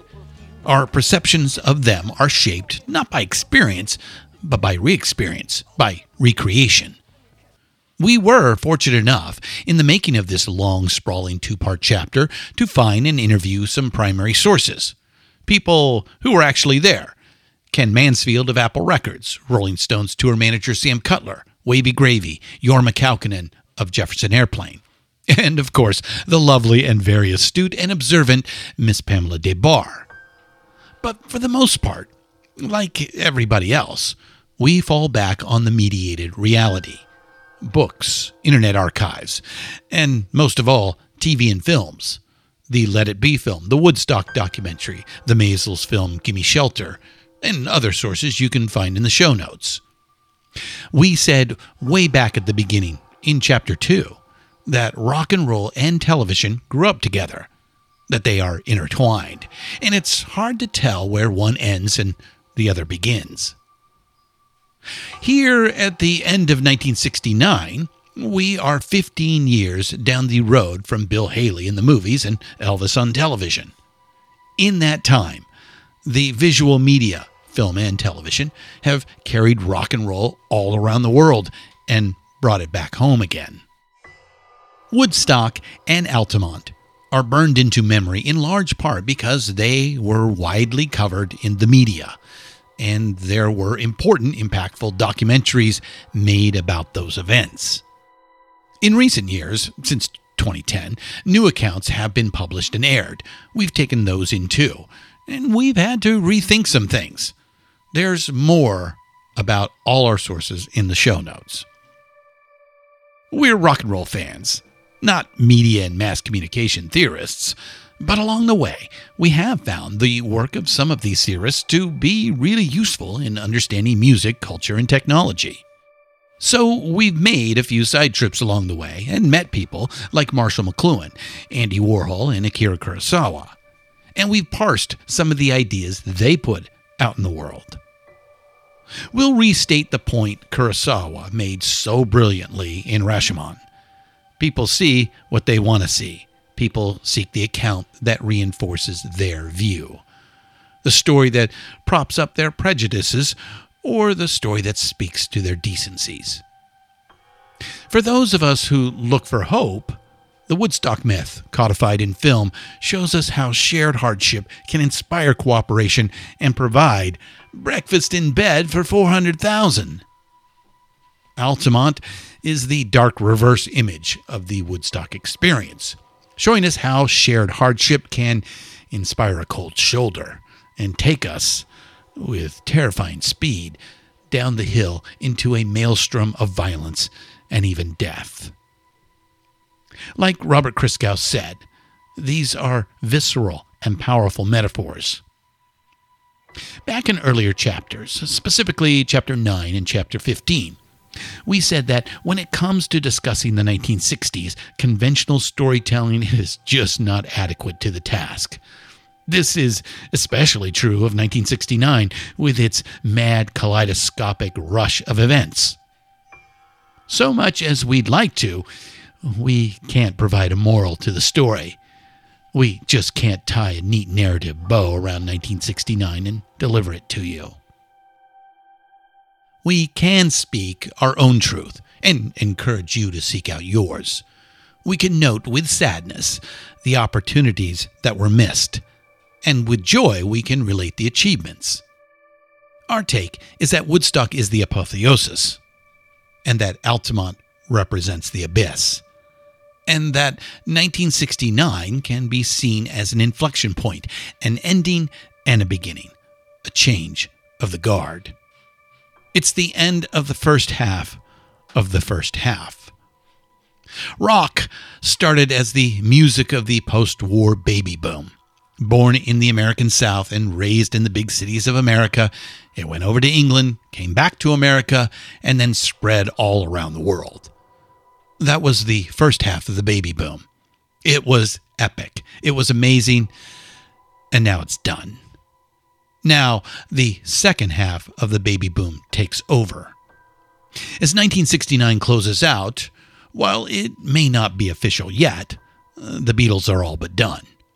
Dylan, The Who, The Stones, CSNY, many of these 60s acts will go forward into the 70s. But within a few short years, they're going to be seen mainly as elders, pioneers, important and influential, revered even, but with their best work behind them. So maybe 1969 was the peak year, but there is still a long way to go and a whole lot to tell. And you know what? A lot of rock historians argue that the 70s were really the peak era for rock music, and we don't necessarily disagree. All kinds of new branches and offshoots and new genres will spring up all over the place. There's plenty to talk about a new landscape, a lot of interesting new characters, some of whom we've talked about in earlier chapters, just a little, kind of a tease for you, a lead in to what's next. What's next? Everything. The rock landscape is vast now. It takes in the whole world. We're on an expedition to as many of these new lands as we can get to.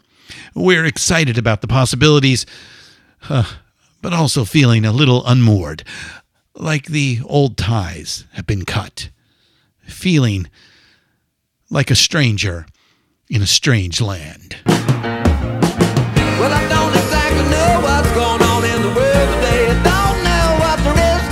about the way the people are treating each other, but not like brothers. Lead us, take us far away from ecology with and astrology. It's got some words to say about the way we live today. Why can't we learn to love each other and try to learn a new face to the whole worldwide human race and stop the money chase, back, relax, and get back on the human. I'm Christian Swain and this has been Rock and Roll Archaeology. Thanks as always for listening, and we'll see you next time. We'll see you in episode 20. Keep up the rockin'. Won't you come on and sing it, children? Sing it one more time, I didn't hear you.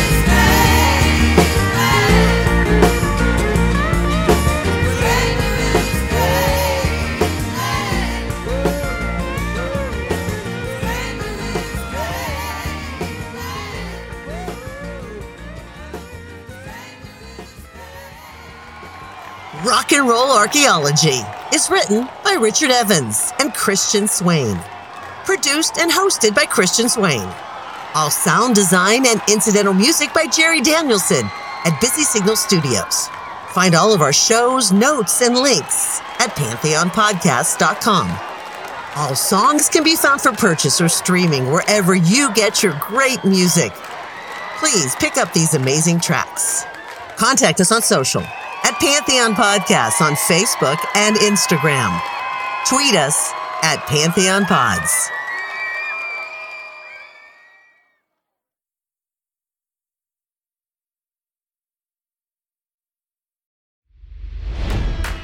It's NFL draft season, and that means it's time to start thinking about fantasy football.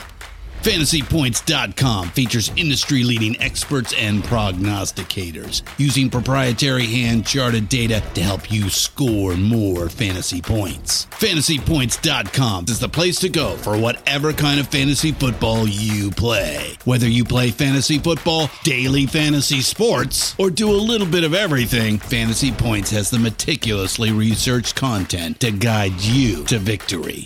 And why wait for the fall? Fantasy Points also covers the new spring football league, the UFL.